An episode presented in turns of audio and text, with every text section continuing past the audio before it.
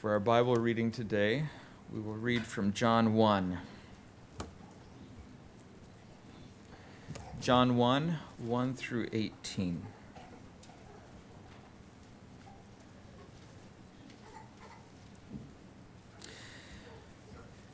In the beginning was the Word, and the Word was with God, and the Word was God. He was in the beginning with God. All things were made through him, and without him was not anything made that was made. In him was life, and the life was the light of men. The light shines in darkness, and the darkness has not overcome it. There was a man sent from God whose name was John. He came as a witness to bear witness about the light, that all might believe through him. He was not the light, but came to bear witness about the light. The true light, which enlightens everyone, was coming into the world. He was in the world, and the world was made through him, yet the world did not know him. He came to his own, and his own people did not receive him. But to all who did receive him, who believed in his name, he gave the right to become children of God, who were born not of blood, nor of the will of the flesh, nor of the will of man, but of God. And the Word became flesh and dwelt among us, and we have seen his glory, the glory as of the only Son from the Father, full of grace and truth. John bore witness about him and cried out, this was he of whom I said, He who comes after me ranks before me, because he was before me. And from his fullness we have all received grace upon grace, for the law was given through Moses. Grace and truth came through Jesus Christ. No one has ever seen God, the only God, who is at the Father's side. He has made him known.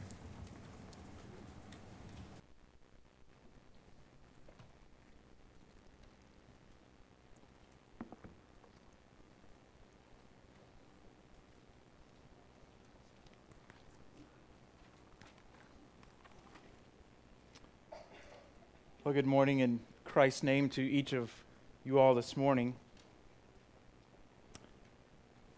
To begin with, I'd like us to turn to our text, which is 1 Peter 1, verses 13 to 25. And I'll read that before we launch in. As we read this, pay careful attention to action words. This is a passage that calls for action. And so, listen uh, to those words as we read. 1 Peter 1, uh, beginning at verse 13. Therefore, preparing your minds for action and being sober minded, set your hope fully on the grace that will be brought to you at the revelation of Jesus Christ. As obedient children, do not be conformed to the passions of your former ignorance but as he who called you is holy, you also be holy in all your conduct. Since it is written, You shall be holy, for I am holy. And if you call on him as Father who judges impartially according to each one's deeds, conduct yourselves with fear throughout the time of your exile, knowing that you were ransomed from the futile ways inherited from your forefathers, not with perishable things such as silver or gold, but with the precious blood of Christ, like that of a lamb without blemish or spot. He was foreknown before the foundation of the world, but was made manifest in the last times for the sake of you, who through him are believers in God, who raised him from the dead and gave him glory so that your faith and hope are in God. Having purified your souls by your obedience to the truth for a sincere brotherly love, love one another earnestly from a pure heart. Since you have been born again, not of perishable seed, but of imperishable, through the living and abiding word of God. For all flesh is like grass and all its glory like the flower of grass. The grass withers and the flower falls, but the word of the Lord remains forever. And this word is the good news that was preached to you. Shall we pray? Father, as we consider this passage of Scripture this morning, I pray that you would open our hearts, open our minds to understand, open our hearts to receive. Father, that your word may change us, that it may teach us how to live. Guide our time here, and we pray this through Christ. Amen.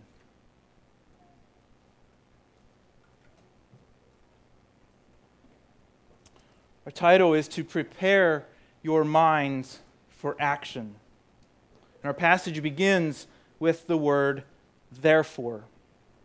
Anytime you see that word, you must reflect upon what was in the previous passages. And so let's think carefully. In our last two uh, sermons from 1 Peter, we've centered on two, two biblical truths. The first was that salvation is God's idea, it was His plan, it was His way. And it flows from His sovereign will, and it's developed in the three persons of the Trinity. In that God elects those to salvation, that Jesus died and gave his blood, and that the Spirit calls and sanctifies. So, this idea of salvation is not a creation of man, but it's God's idea. And it flows through his person. And then, in the next set of verses, we looked at the glorious living hope that we have in Christ. The Christian religion is quite different from others in that we don't follow a dead prophet. We don't follow somebody's writings. We follow a living Lord.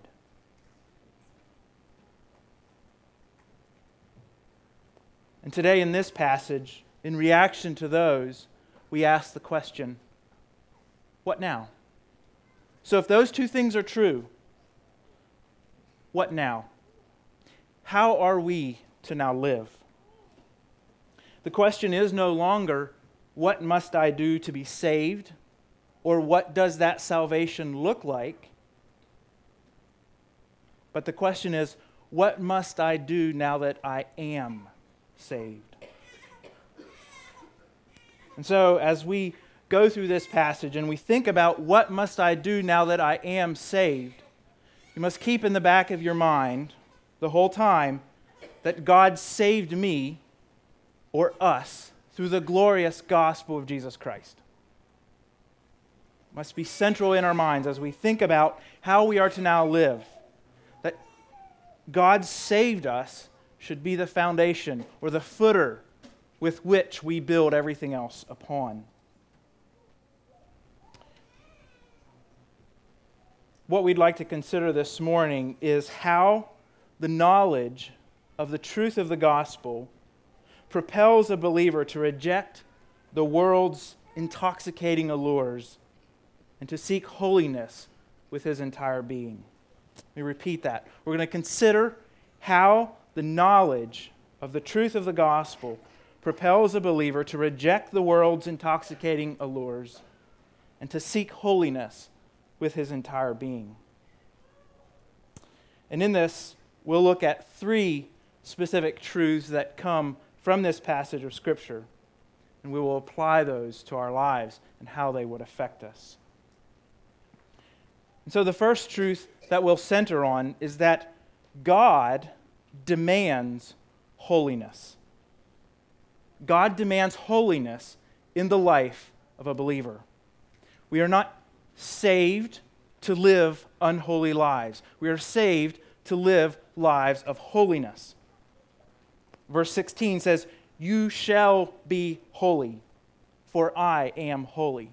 When you see the word shall, it is an imperative. It means that you absolutely must. And so God demands holiness from the life of a believer. This is not uncommon throughout our biblical text. God, throughout the, Bible, the, the, the biblical story, has required holiness of his followers. Begins in Exodus 3, where God says to Moses, Do not come near. Take off, take your sandals off your feet, for the place on which you stand is holy ground. Those who are in the presence of God are demanded to be holy. In Leviticus 6, he tells Moses, Speak to Aaron and his sons, saying, This is the law of the sin offering. In the place where the burnt offering is killed, shall the sin offering be killed before the Lord. It is most holy. The location where sin was, where, where, where the sacrifices were made because of sin was most holy. In Deuteronomy 7, God says to the people of Israel, For you are a people holy to the Lord your God. The Lord your God has chosen you to be a people for his treasured possession. But you are to be a people holy. In Second Chronicles, as, as Hezekiah is entering back into the temple worship, he says to the priests, He says, Hear me, Levites. Now consecrate yourselves and consecrate the house of the Lord, the God of your fathers, and carry out the filth from this holy place. He says, Clean up the mess. Don't go there dirty, and don't worship there with it being dirty. It must be holy. And in Psalms 24, David says, Who shall ascend to the hill of the Lord? And who shall stand in his holy place? He who has clean hands and a pure heart, who does not lift up his soul to what is false. Who can approach God? The one who knows him truthfully, and the one who seeks holiness because of that truth. He doesn't revere what is false, he doesn't revere what is evil, but he seeks holiness. In Isaiah 62, he says about the people of God that they shall be called the holy people, the redeemed of the Lord. We also have the ideas of holiness in a negative sense. In Isaiah 1, he says about the children of Israel, he says, a sinful nation, a people laden with iniquity, offspring of evildoers, children who deal corruptly. They have forsaken the Lord, they have despised the Holy One of Israel, and they are utterly estranged. So the Bible is quite clear. Those who are in God's presence must be holy. And if they are not, they are estranged. They're put away from God.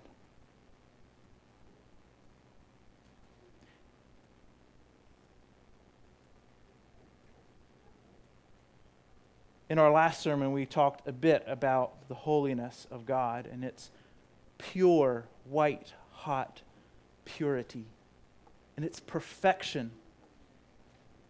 When we realize that God has this requirement of people, we realize that compared to Him, we are never big H holy. And in that realization, we all react like Isaiah and we say, Woe is me, for I am lost. I'm a man of unclean lips, and I dwell in the midst of people of unclean lips. For my eyes have seen the King, the Lord of hosts. Isaiah, in the presence of God, realized his undoneness, his inability to be perfectly holy. And again, this is where our overarching foundational truth comes in. We are saved by the glorious gospel of Christ. We realize that apart from that, we are undone. But God still requires holiness. And so, how do we move from a recognition that we are not fully holy And how do we understand our weakness in that as we pursue holiness? And that leads us then to the second statement that we would like to make. And that is that the right knowing of God and the gospel of Jesus Christ will produce obedient living. So the gospel story says that Jesus stood in our place. He absorbed our penalty, and he stands, his perfection stands as our righteousness. And so our obedience or our holiness is not a holiness of earning merit. It's not of earning salvation, but it is a result of salvation. And so the right knowing of God and the gospel of Jesus Christ will produce obedient living.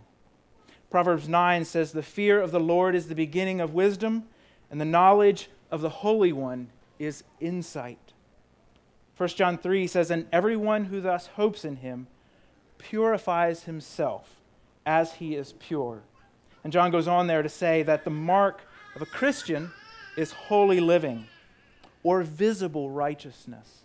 So the way we tell if a person is truly a follower of God is if we see evidence of righteousness. We see evidence of holiness in their lives. And in our text here in verse 17, we have this knowledge explained. It says, If you call on him as Father, or if you understand God to be the Father, if you understand him to be big G, God, if you understand him to be Creator, if you recognize him to be who he says he is, then live that way. Conduct your life in order with the truth that you espouse. In fact, we could take verse 17 and place it directly in front of verse 14 and say, And if you call him as Father, then act as obedient children. If you claim him to be your Father, then that claim will be verified by how you obey him. In verse 13, he further talks about setting our hope on Christ. And as we discussed in the previous section, that hope is not a kind of a fingers crossed, I hope this is going to work out. Um, as Brother Jerry mentioned afterwards, it's not wishful thinking. It is a firm I'm going to bank my life on this truth, hope. In a practical sense, though, we all act this way. The idea that we would know truth and know God as He is and not live accordingly is actually quite foreign to the physical reality. Um, a, a, brother here was telling me about a, an interaction with some farm animals that he had and how a steer was after his life. It was coming to get him. And he acted in a split second in ways that preserved himself from injury. So now let's just imagine if he were cognitively aware there's a steer coming towards me, and he did nothing, just stood there, ignored that reality. Big 900 pound steer, you know, straight at you. Uh, I'm just going to stand here and, you know, None of us would act that way. We don't drive our car that way. We don't eat food that way. We don't do anything in our physical lives that ignores reality. We react in accordance with it. The illustration that I gave the children downstairs is that by our five senses, we feel the world around us. And if we would ignore those senses, um, you know, the door would probably be dented and we would all have bruises. But we don't live that way. the visible known reality, those things that we say are true, inform us how we must act or react. And so, if we say that God is our Father, and if we say that He is the Creator, and if we say that He holds the keys to ultimate reality, then we should pay attention when He speaks to us how to live. We should obey what he says is real. But we, of course, have our ways of clouding that reality. And I think we do this uh, primarily by taking our focus off of God Himself, the person of Christ, and we place it on other things. And we do this, I think, primarily in two ways. Our primary ditch to the right is to focus on just simply living and acting. We're going to figure out what's the best way to live, and then we're just going to focus on that. We're just going to live well. And we consider obedience in very specific ways, but then we take our eyes off of Christ. In doing so, we place the focus of our obedience on ourselves. It becomes more important to maintain our position. And over time, our hope in God wanes. And we begin to trust in our ability to obey in certain specific areas. The Pharisees in the New Testament were a perfect example of this. The prayer of the Pharisee, he states, you know, all the ways that he's being obedient to God. He tithes, he prays and fasts, he serves, he perfectly keeps the law. And because of that, God should justify him. But Jesus says he went away unjustified. The sinning publican rec- recognizes God as holy and himself as sinful, and he begs for mercy. God is at the focus of his prayer and Jesus says he goes away justified. Now, of course, there is a ditch to the left that reduces this knowledge of God to a simple academic experience. There's no connection between the, the mind and what we understand about God and then the inclinations of the heart. The temptation is to assume that due to our great knowledge of God, that obedience is optional, or that knowing God is somehow the obedience. And the more exotic and the more intellectually rigorous that that knowing can be, the better off we ourselves are because we have some sort of higher, more well developed knowledge. And of course, I think you see people in both of those ditches pitching stones back and forth at each other, um, not recognizing that Christ is not the center. So, this passage would teach us that if we are going to recognize God as center, as true, as right, as holy, then we will automatically, obediently walk in his ways. And that takes us to our third statement, and that is that right knowing takes focused, disciplined, and persistent hard work. This right knowing doesn't come from uh, a surface understanding of God. It comes from a lifetime of seeking to know more and deeper who God is. And we get this from verse 13.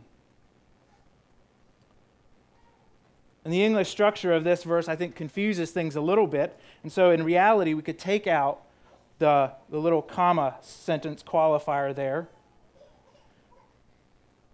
and say, therefore, set your hope fully.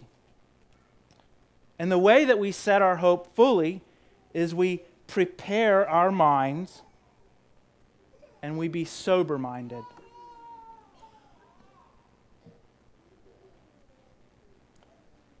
So, how do we prepare our minds for action?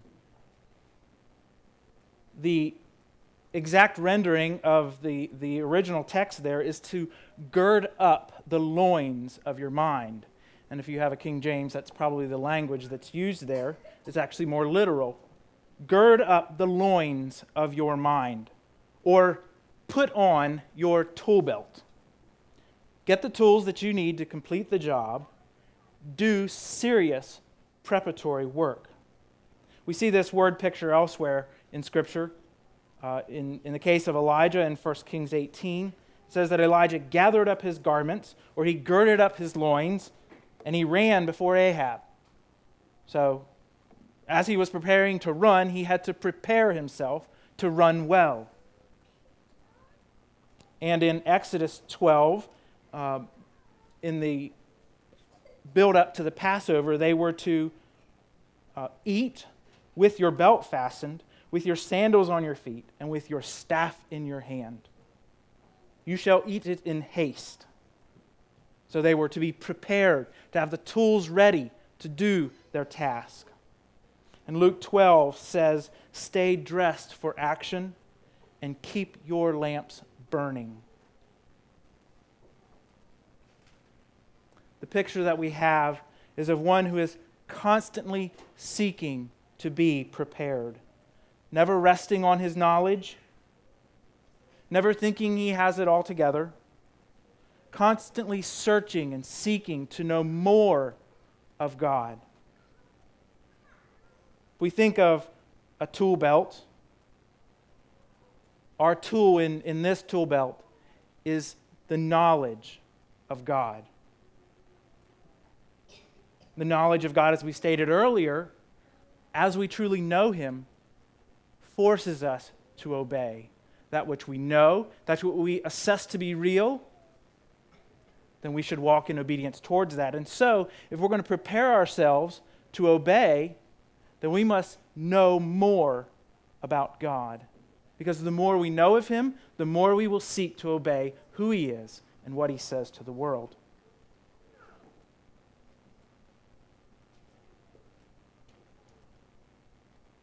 Now, this practically, as we think about knowing more of God, can include many things. It can be reading and meditating on God's Word, it can be reading and, and, and understanding what other men have thought about God's Word, it can be personal research, it can be experiencing God as we interact with other people and with nature. It can be going to conferences. It can be any number of ways at which we attempt to learn more of God. If you've been around people who do construction um, or people that work with tools, you will know that they're never really satisfied with the tool that's in their hand. Okay, so I've got this nice Estwing hanger, hammer but you know, there's some really nice DeWalt welded ones now, and they're really cool. But you know what? Better than that yet is the titanium ones. This is a hammer. You just use it to hit a nail.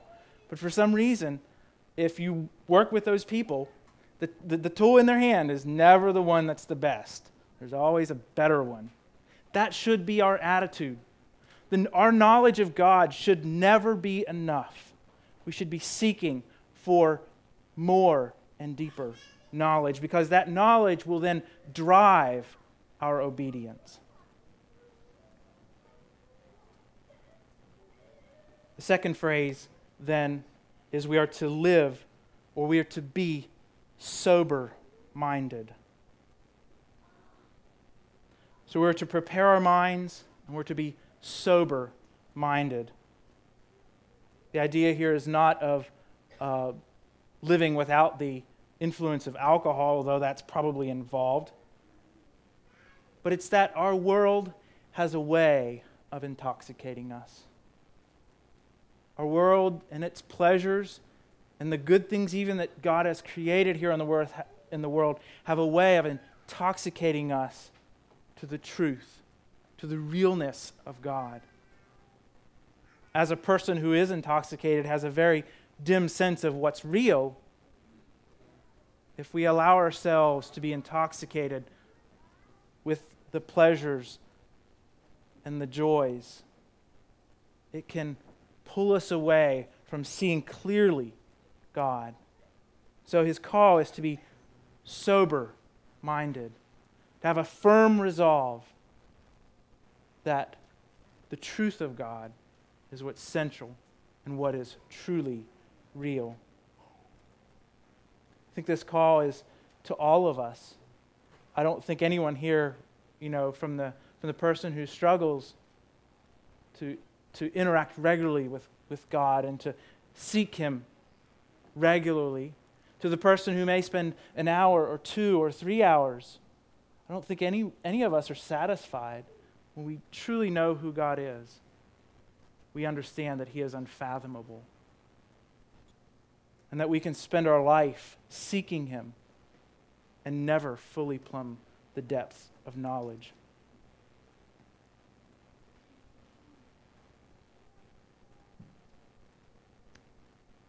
We often seek to obey, we often seek holiness by attempting to pull ourselves up.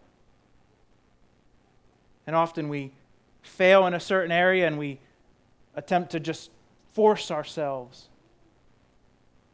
But most of the times, our disobedience is not a result of our inability, but it's a result of us not assigning true reality to God. We disobey because we, we don't fully place our faith in what He has said to us. My prayer this morning is that each of us would see God as He truly is and would seek in our life to know Him more fully.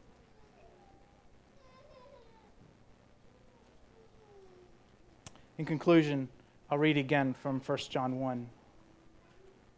In the beginning was the Word, and the Word was with God, and the Word was God. He was in the beginning with God.